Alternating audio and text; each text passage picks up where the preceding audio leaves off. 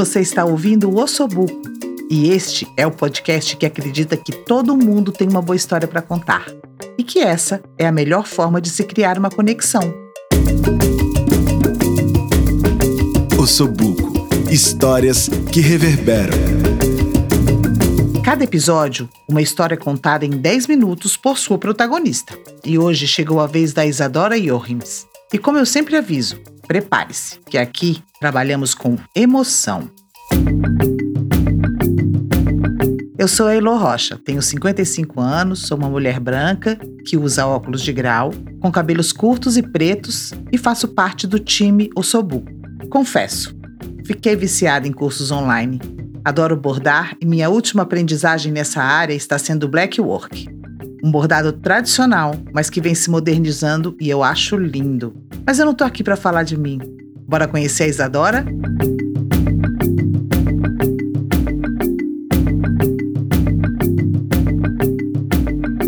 Isadora é médica reumatologista e artista. É mestre em ciências médicas pela UNB e tem formação em desenho, aquarela, cerâmica e bordado pela escola Par de Ideias. O eixo principal do seu trabalho é humanidades médicas o impacto da pandemia nos profissionais de saúde, as mudanças nas relações com a morte e o luto e vivências hospitalares.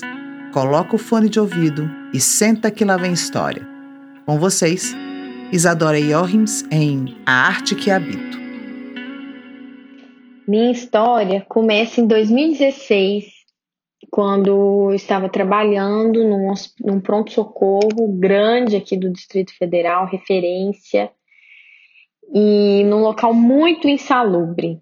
Nesse pronto-socorro tinha era recorrente a superlotação de leitos, então numa enfermaria que deveria internar 70 pacientes, internavam 110, tinham pacientes internados no chão, é, várias é, falta de comunicação entre os profissionais ali da equipe, uma violência dentro da, do pronto-socorro por parte dos pacientes, funcionários eram agredidos, tinha falta de medicamento, é, tinha uma sobrecarga de trabalho grande, às vezes eu tinha que atender 30 pacientes em um período de 6 horas, e tinha uma sala vermelha, uma área que a gente recebia ambulâncias do SAMU, então, um local que eu não gostava de trabalhar, mas que eu tinha que trabalhar, gerava, tinha muita adrenalina, pacientes instáveis.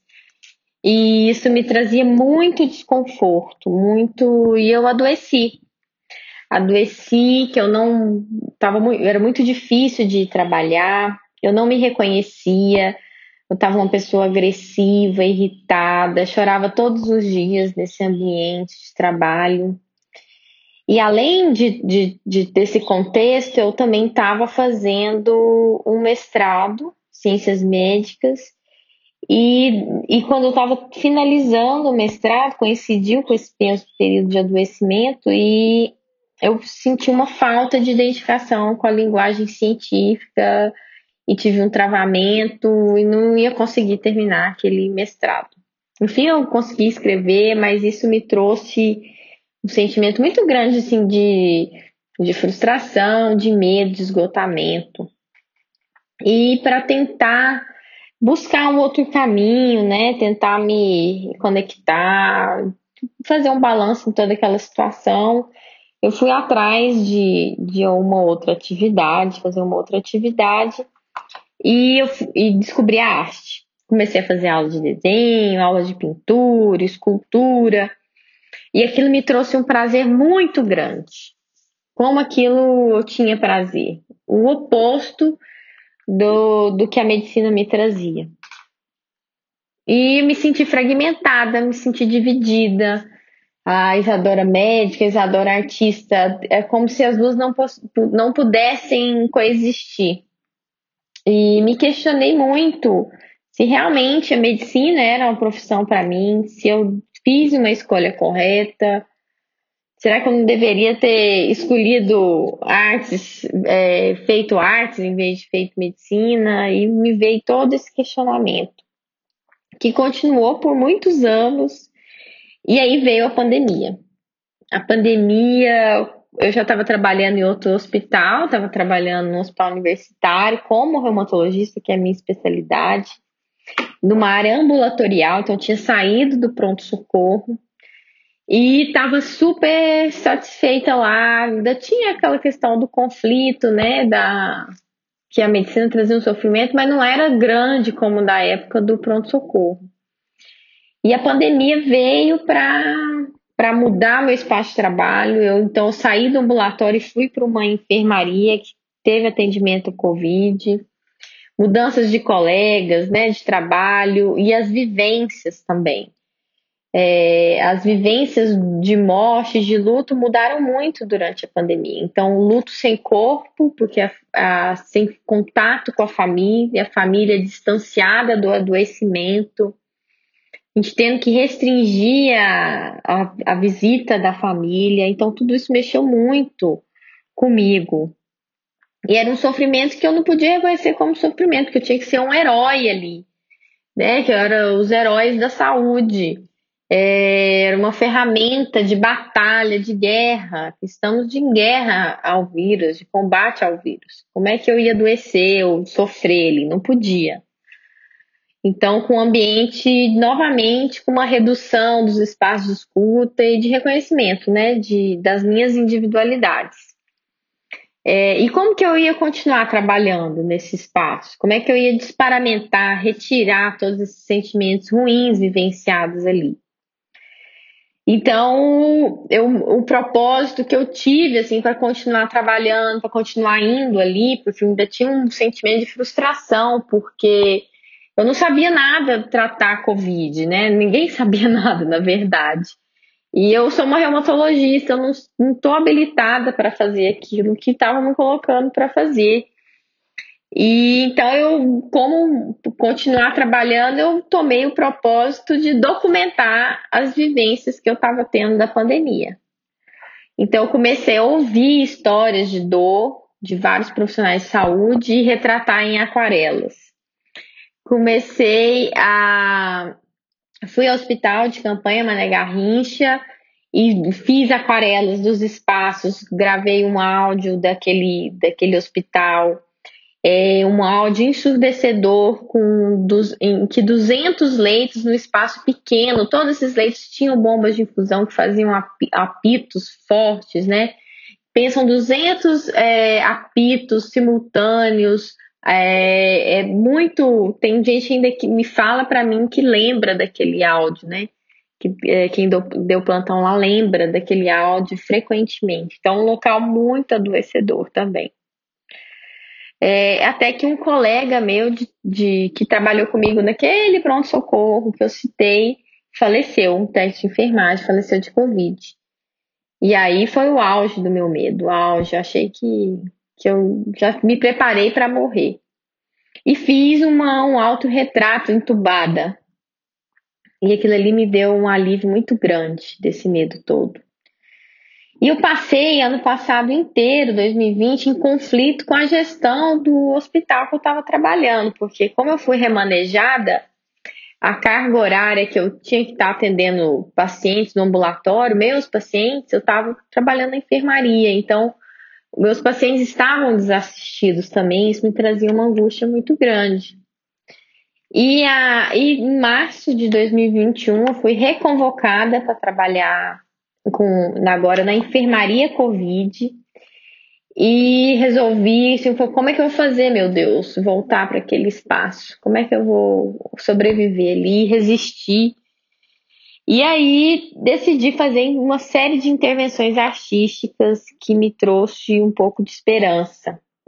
Então escrevi nos biombos, né, que é um, um, uma estrutura que protege a gente quando a gente vai trocar de roupa. Escrevi me paramento de amor, me paramento de paz. Nos quadros de recados, escrevi esperança com fitas de cetim e taxinha.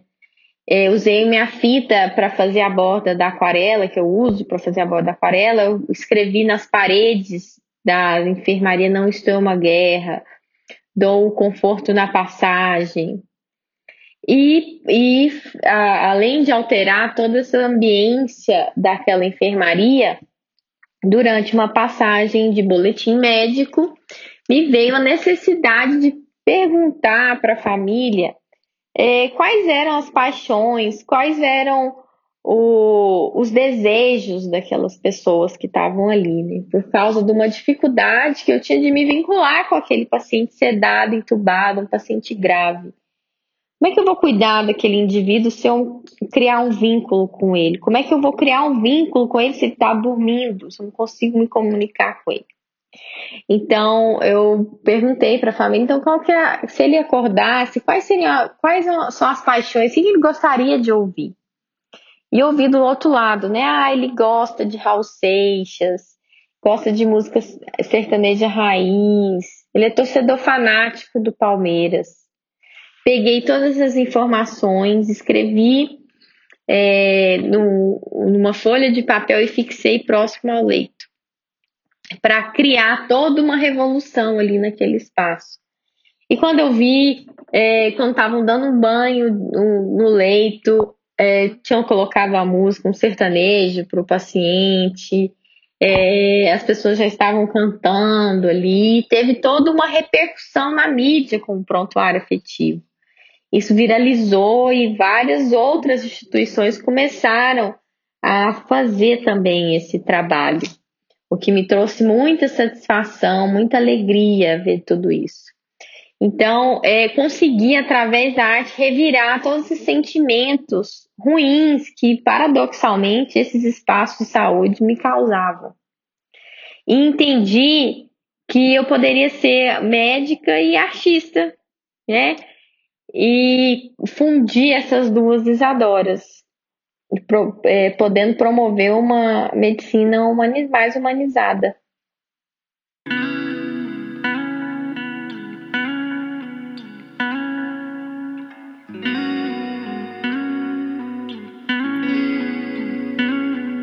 As fotos e links para as intervenções e o prontuário afetivo estão no nosso site ossobu.co na página do episódio da Isadora. Adivinhamos seus pensamentos, né? Talvez até você tenha visto alguma matéria sobre ela, mas faz toda a diferença saber de onde veio a ideia, de como a vivência e os desafios dela a levaram a criar, se expressar, tocar as pessoas ao seu redor.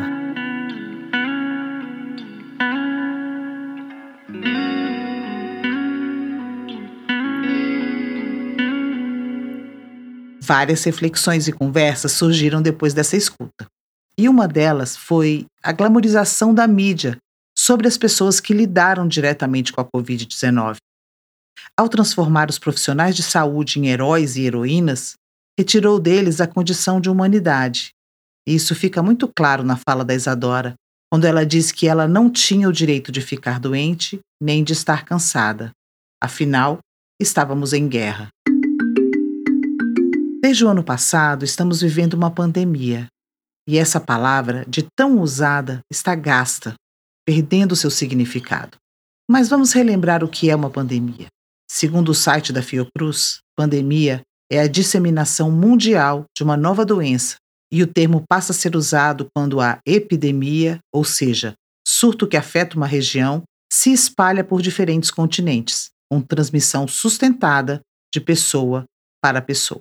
E durante a pandemia, fomos nos acostumando com estatísticas, métricas e termos técnicos, que são fundamentais para entender o desenvolvimento da doença e as formas de combate a ela. O problema é que esses números frios e técnicos escondem histórias, escondem pessoas e suas vivências, escondem dores reais que vão sendo invisibilizadas. O projeto Inumeráveis nasceu em abril de 2020 neste contexto e é, abre aspas, um memorial dedicado à história de cada uma das vítimas do novo coronavírus no Brasil.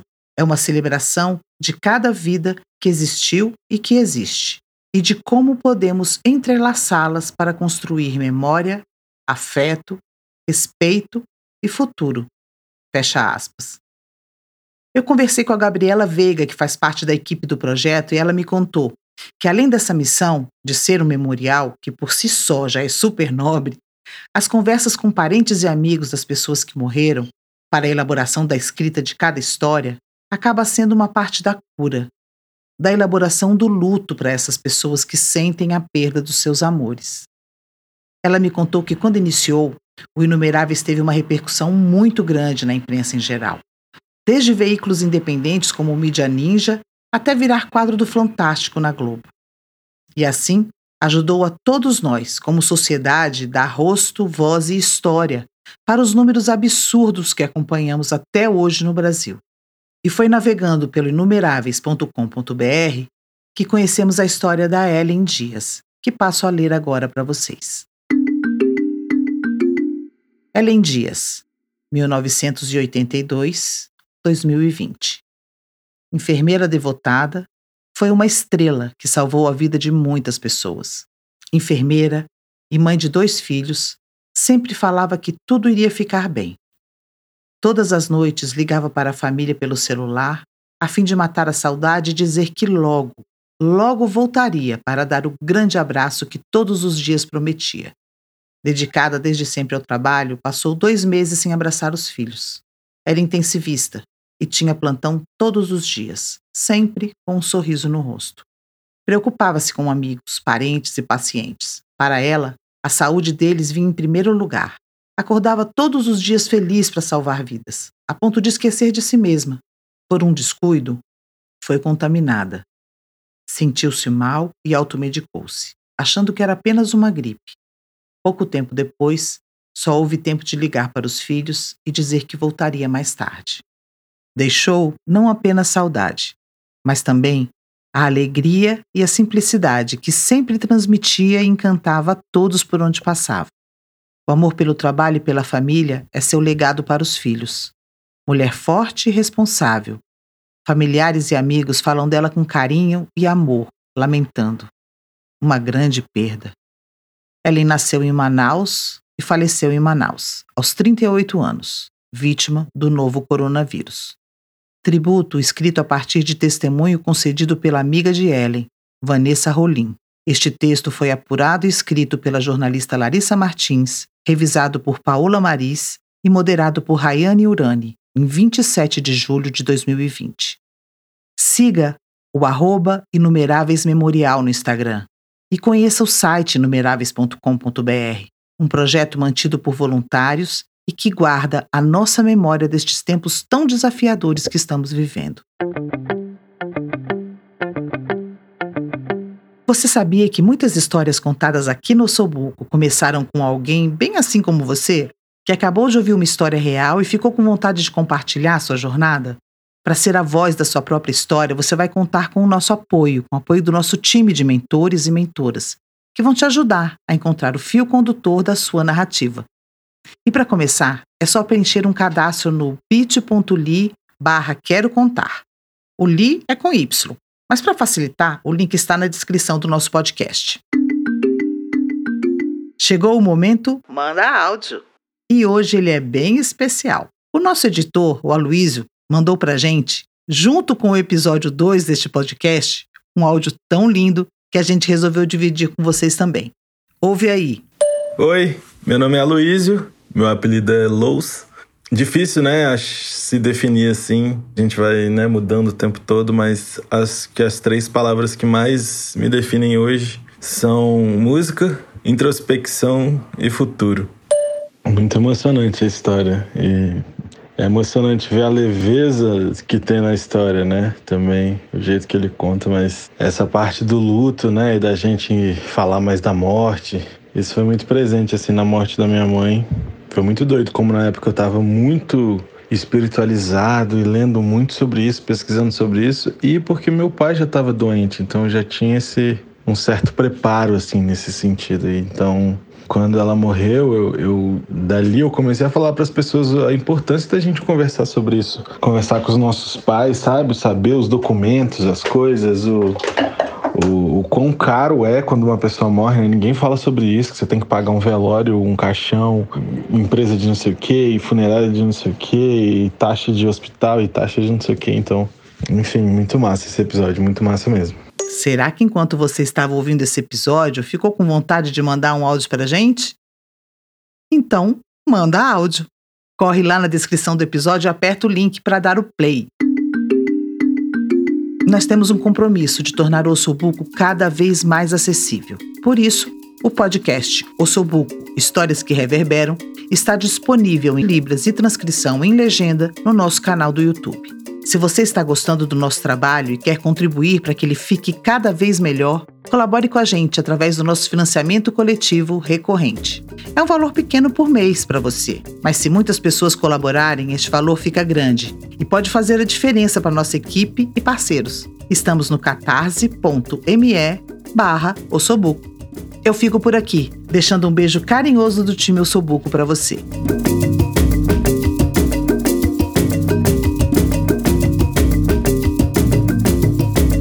Este podcast foi roteirizado e apresentado por Heloísa Rocha. A concepção, planejamento e produção são da Sinara Navarro, do Daniel Souza, da Denise Cote, da Nana Jung, do Tom Thompson e do Vini Santos. A trilha original e a edição são do Aloysio Lous, da arroba Som do Cosmo.